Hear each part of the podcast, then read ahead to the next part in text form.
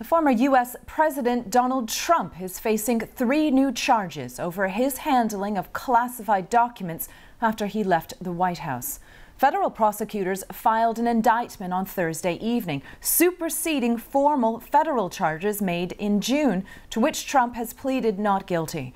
Mr. Trump and two of his employees at his Florida estate, Mar a Lago, have been charged with obstructing the investigation into the former president's retention of top secret documents.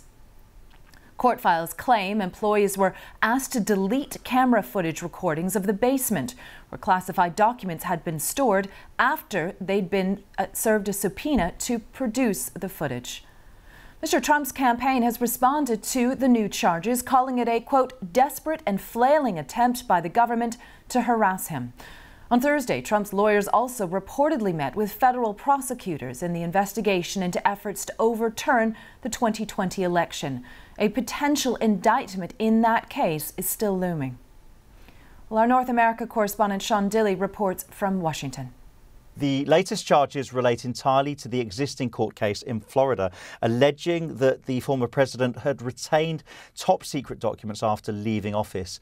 Now, those are said to have included defense information. Mr. Trump had already been told he would be facing trial for this next May. His aide, Walt Nauta, had already been named as a co defendant, and it's alleged that he and another employee, Mar-a-Lago property manager Carlos de Oliveira, who's been named as a new defendant in this case, are being charged with obstruction obstructing investigators. In plain terms, the prosecution is claiming that both of Mr. Trump's employees worked on his behalf to destroy evidence. These are just allegations for now, but prosecutors say that having spoken to Walt Nauta last summer, Mr. De Oliveira attempted to pressurize an IT worker to delete CCTV footage of a storage room where documents were stored. Now, this was said to be two days after a subpoena was served for that footage. Mr. Trump and Mr. Nauta had already pleaded not guilty to the other charges in this case. A statement by the Trump campaign after the charge described the uh, allegations as more than a continued desperate and flailing attempt by what he called the Biden crime family and their Department of Justice to harass President Trump and those around him.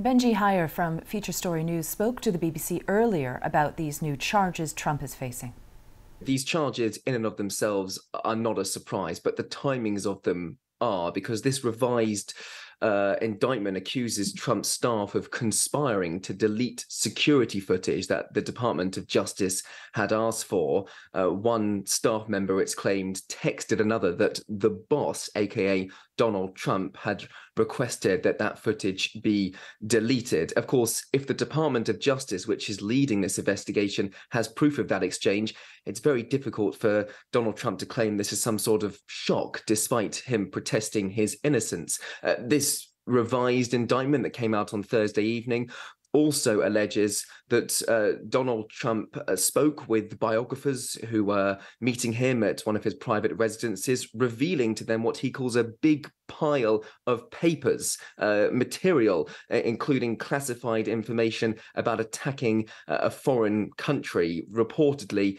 Iran. That conversation was recorded. We've heard the tapes. Again, not particularly a surprise then that the Department of Justice would decide to uh, move ahead based on that evidence. What did take people, I guess, by surprise in Washington, D.C.